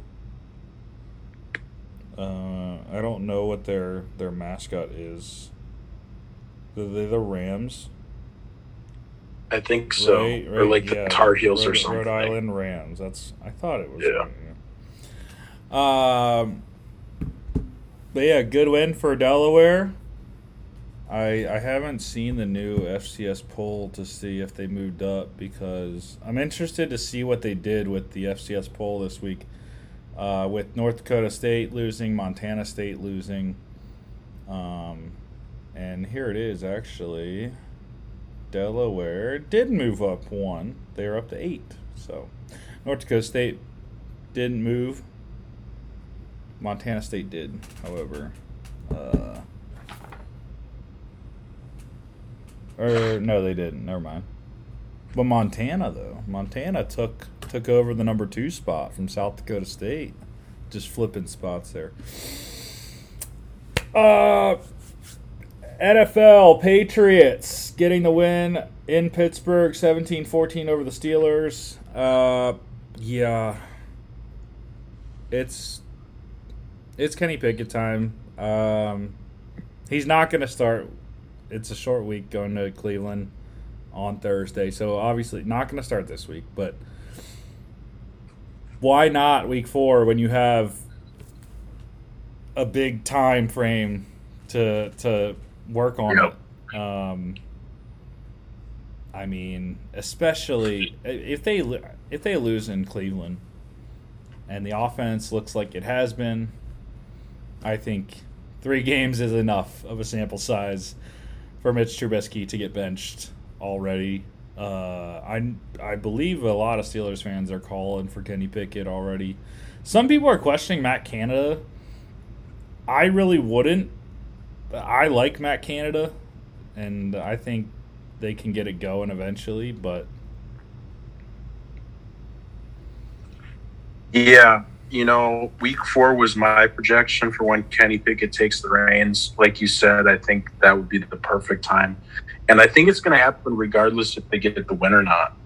um, because I think that if they do get the one on Thursday, which I, I think they're going to, I picked them, um, it's still going to come off the back of the defense, um, and you're still going to see the offense kind of struggle against that Cleveland defense. Um, and, you know, I, I think it just is for the best. Um, I I am the biggest proponent of no bridge quarterbacks, because you draft a guy to be a franchise guy, you get him the reps, you get him the experience any way you can. Um, so, yeah. Yeah, and, I mean, I think that uh... – I think the offensive line is improving. Uh, little by little, it might not seem like it, and they're going to go up against another very difficult matchup on Thursday. Uh, granted, Jatavian Clowney will not be playing. He is already ruled out. Kevin Stefanski has ruled him out, uh, along with Chase Winovich. So that's good for the Steelers' offensive line, that they really only are going to have to deal with Myles Garrett. Um, but I think they are getting a little bit better um, every week. Najee, fifteen carries, forty-nine yards, five catches, forty yards, all six targets here. Damien Harris was very good on the ground, um, and then Nelson Aguilar made just a crazy good catch over the shoulder. Uh, I don't even remember who was guarding him, but yeah, six catches, one hundred ten yards, touchdown on six targets for Aguilar. Jacoby Myers, also very good game. Nine catches, ninety-five yards, thirteen touchdowns. Mister Reliable for them. Fryermuth scored. Deontay Johnson had ten targets there. And uh, defensively, I'm going to go with Patriots linebacker Matthew Judon. Four tackles, a solo, sack, tackle for loss, pass deflection, and a Q B hit. Patriots minus three pushed, under forty hit. Giants over the Panthers, nineteen sixteen, and it's just like, bro, the the Panthers just can't, they can't get the close wins right now, and it's just back-to-back weeks of losing by a field goal, um, and unfortunately, I think it's It's going to lead to Mac, Matt Rule being gone soon, um, because they're not – I mean, yeah, Baker's stat line is not very good, but, I mean, Christian McCaffrey finally returned to a hundred-yard game in this one, fifteen carries, one hundred two yards. He had four catches for twenty-six yards on five targets. Him and Saquon, it was, it was kind of like a running back battle uh, because the quarterbacks weren't that great. Uh, Daniel Jones – was pretty decent, one seventy-six, sixty-four point seven percent on touchdown, ten carries, twenty-one yards. But, yeah, I mean, the Panthers really got it done with McCaffrey. D J Moore caught a touchdown, and and they did it with defense. But, again, it just – they came up short with another fifty-plus yard field goal loss. Yeah. You know, I, I think it's time for for both parties, Matt Rule and the Panthers, to just kind of part ways.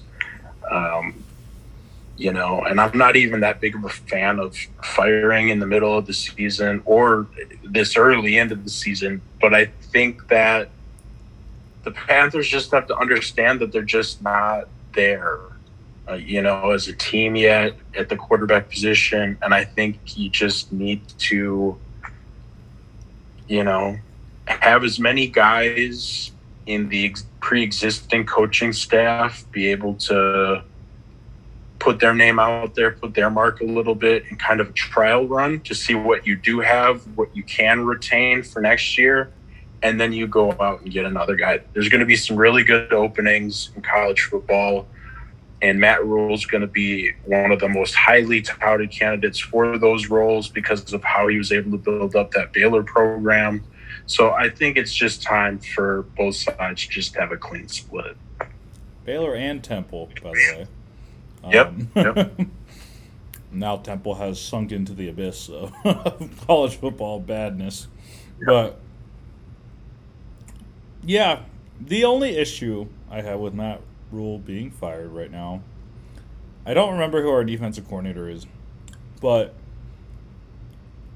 I would have to think that the interim head coach would fall to Ben McAdoo, um, which yeah. I would not really be a fan of. He already has enough on his plate calling the offense, trying to get Baker Mayfield up to speed. So my only hesitancy with that. Um, shout out to Daniel Bellinger, scoring his first career touchdown in this game. One catch, sixteen yards and a touchdown on his only target.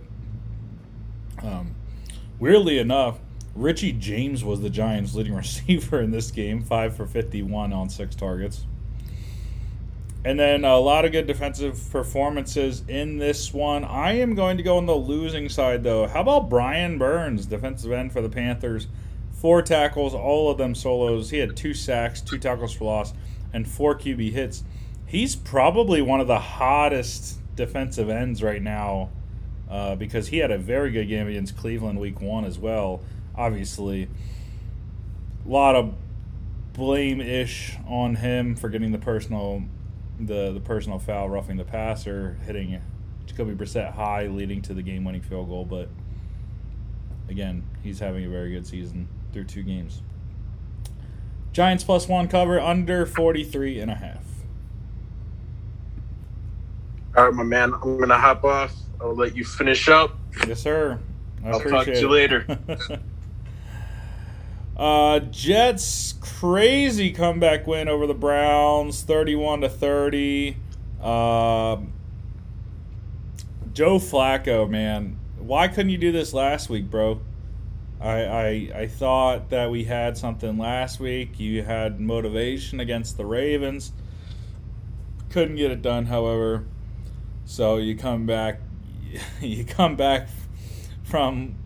Uh, A mile down, thirty to seventeen, with like a minute fifty-five left. They they get the onside kick at the end, go down, throw a game-winning touchdown to Garrett Wilson. But Joe Flacco, fifty-nine point one percent, three hundred seven yards, four touchdowns. Uh, also had a fumble. Jacoby Brissett, uber efficient, eighty-one point five percent completion, two twenty-nine touchdown pick, six carries, forty-three yards. Nick Chubb was crazy good in this one. Uh, seventeen carries, eighty-seven yards. He scored three touchdowns, three catches for twenty-six yards as well. Breece Hall, your leading rusher for the Jets. And then Garrett Wilson, Amari Cooper, both having great games, hundred-yard performances. Uh, the rookie Wilson for the Jets, eight catches, one hundred two yards, two touchdowns on fourteen targets. And then what did I try to tell you? I tried to tell y'all we all picked the, the Browns, but you got to throw to Amari to, to have a chance to win the game. And uh, Jacoby Brissett listened, I guess. Nine catches, one hundred one yards, a touchdown on ten targets for Amari in this one. Corey Davis also two catches, eighty-three yards, a touchdown on four targets. Defensively, I'm going to go with linebacker Anthony Walker Junior for the Browns. Four tackles, three solos, uh, two tackles for loss, and two pass deflections for him. Jets cover plus six, over thirty-eight and a half easily, sixty-one in this one. Lions getting the win, thirty-six to twenty-seven over the Commanders. They were up twenty-two zero to start the game. Carson Wentz was great, though, again. So was Jared Goff. I mean, the quarterback play was crazy good, weirdly, uh, for who we have as the two quarterbacks here. But Wentz, sixty-five point two percent, three thirty-seven, three touchdowns and a pick, two carries, twenty-three yards. Jared Goff, fifty-eight point eight percent, two fifty-six. He threw four touchdowns in this game. Uh, DeAndre Swift didn't do, uh, didn't touch the ball a lot. Uh, I believe he was dealing with a little bit of an injury issue. Jamal Williams got the most carries, but Swift led the way uh, yards-wise on the ground. Not much rushing game for Washington. Antonio Gibson struggled in that category. fourteen carries, twenty-eight yards, uh, and a touchdown. Two catches, thirteen yards there. Amon-Ra Saint Brown has started uh, the season just very good. Nine catches, one hundred sixteen yards, two touchdowns, twelve targets, two carries, sixty-eight yards. He is the number one receiver uh, established, definitely, for the Lions. John Dotson, he all that he done in his rookie year to start is scored three touchdowns in two games, four receptions, fifty-nine yards, a touchdown on five targets. Logan Thomas scored, and a lot of great defensive performance in this game. But you had to go with the number two overall pick this past year. Defensive end Aiden Hutchinson for the Lions, six tackles, five solos. He had a hat trick of sacks, uh, two tackles for loss, and also three Q B hits as well. Lions were a pick'em, so they covered over forty-eight easily. Bucks twenty to ten over the Saints. Yeah, Jameis unfortunately looked like his old self. sixty-two point five percent, two thirty-six touchdown, but he threw three picks. Um, you know, the, the the Saints turned it over four times in nine plays in the second half. It was not very good on offense for them. Um, Brady wasn't that great either. Um, one ninety, a touchdown, and a fumble on fifty-two point nine percent completion. But the turnovers really set the Bucs up in good field position, and they took advantage, scoring seventeen in the second half after being a three three game at halftime. Michael Thomas, another good game for him, six for sixty-five, a touchdown on nine targets. Olave, five for eighty on thirteen targets and a fumble. Mike Evans got ejected in this game, so did corner Marshawn Lattimore. Evans officially suspended for one game. He is appealing, though, however. And then who do you pick defensively? Uh, I'm going to go with linebacker Shaquille Barrett. Five tackles, all of them solos, two sacks, two tackles lost, three Q B hits. But I also have to shout out safety Mike Edwards for the Bucs as well. Three tackles, a pa- pass deflection, and a sixty-eight-yard pick six. Bucs covered minus two and a half, under forty-three and a half. Jags twenty-four zero shutout over the Colts. Colts fall to oh one and one on the season. Trevor Lawrence was great, eighty-three point three percent, two thirty-five, two touchdowns, three carries, eleven yards. Matt Ryan was the opposite. He was struggling, fifty-three point three percent, one ninety-five, three picks for Ryan on the day. Uh, James Robinson led the backfield in carries. Travis Etienne has not gotten the amount of touches that fantasy owners want anyways. twenty-three carries for Robinson, sixty-four yards, one touchdown, two catches, fourteen yards here. Jonathan Taylor only got the ball nine times, ten times if you count his uh, nine-yard catch, but only nine carries for Taylor, fifty-four yards. Uh, that's not what fantasy owners want to see. Uh, Ashton Doolin was your leading receiver in the game, five catches, seventy-nine yards on seven targets, but Christian Kirk was really the more notable day, six catches, seventy-eight yards, two touchdowns on six targets.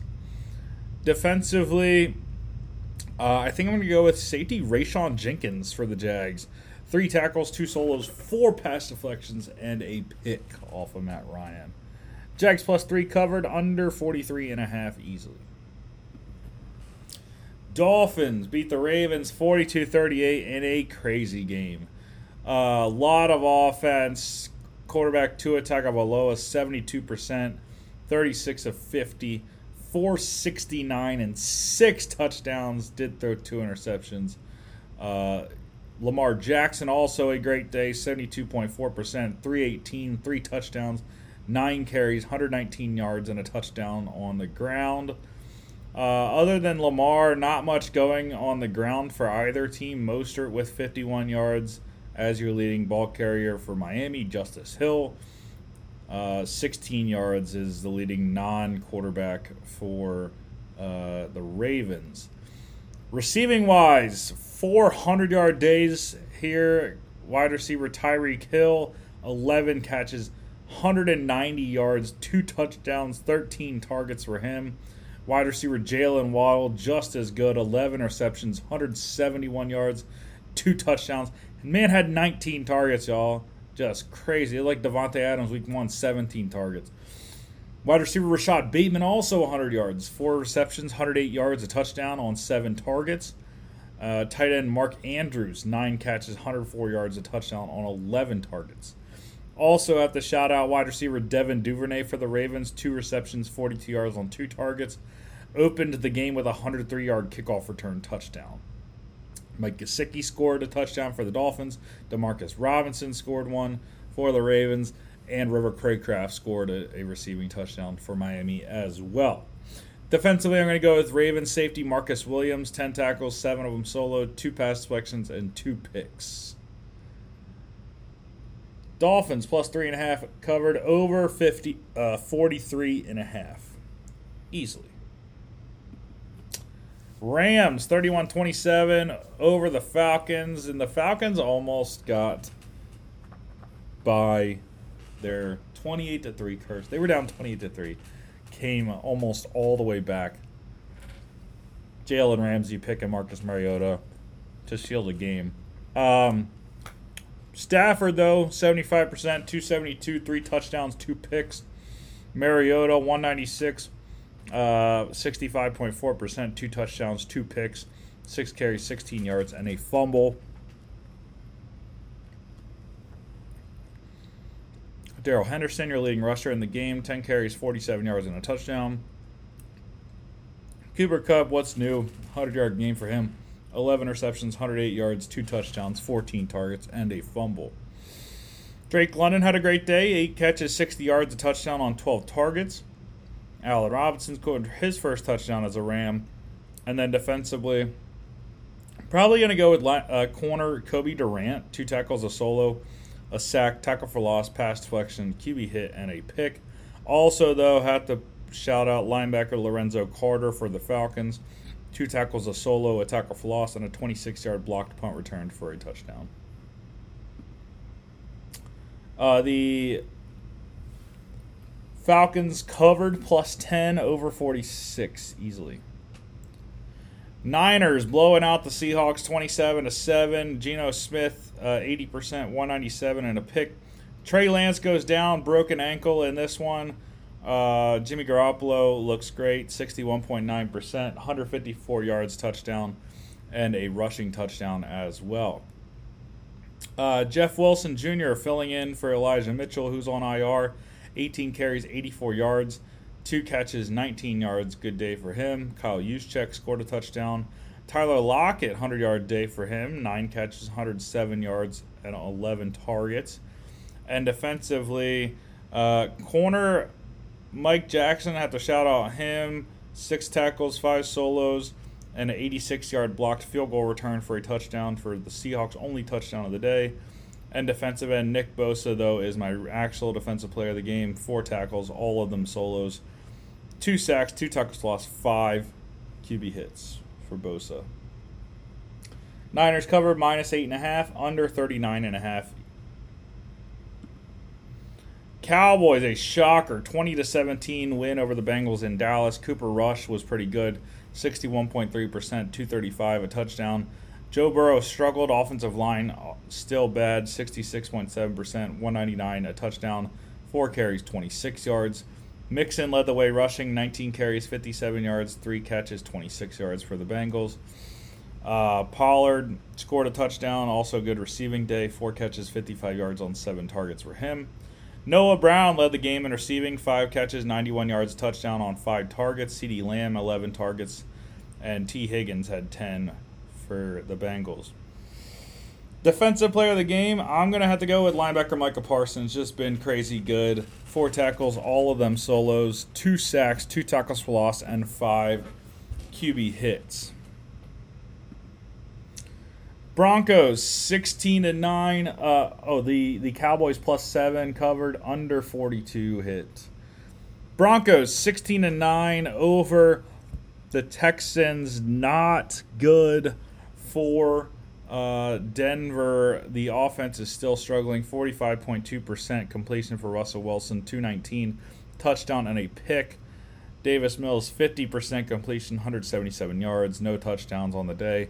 Javonte Williams led the game in rushing, fifteen carries, seventy-five yards, one catch for ten yards.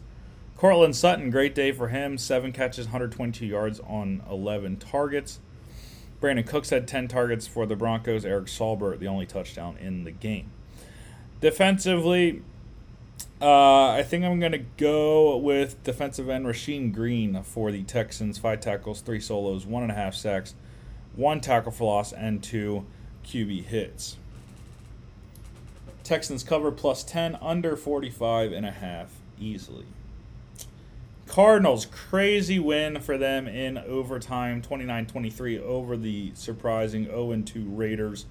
Uh, Kyler Murray, what a comeback. They were down twenty-three zero, came all the way back, sixty-three point three percent, two seventy-seven, one touchdown, a pick, five carries, twenty-eight yards, a touchdown, and a crazy two-point conversion uh, to get within one score uh, on the game. Derek Carr, sixty-four point one percent, two fifty-two, two touchdowns. Josh Jacobs led the game in rushing, nineteen carries, sixty-nine yards, one catch for twelve yards. Zach Ertz was your leading receiver, eight catches, seventy-five yards on eleven targets. Marquise Brown had eleven targets. Hunter Renfrow had eleven tar- uh, ten targets, and a crucial fumble that lost the game for the Raiders in overtime. Seven catches, fifty-nine yards on ten targets, and a fumble for Renfrow. Uh, Dort scored, Waller scored, Adams, very low day for him. Two catches, twelve yards, a touchdown on seven targets. And uh, defensively, it has to be Byron Murphy Junior, co- corner for the Cardinals. One tackle, it was a solo, and a fifty-nine-yard fumble return for a touchdown to win the game in O T. Cardinals plus five and a half covered, over under fifty-two pushed. Sunday Night Football, Packers rolling over the Bears twenty-seven to ten. Aaron Rodgers was great, seventy-six percent, two thirty-four, two touchdowns, five carries, ten yards, and a fumble. Uh, Justin Fields looked like crap because he is not very good, y'all. Uh, only threw it eleven times. They're not trusting him. They don't trust him. sixty-three point six percent,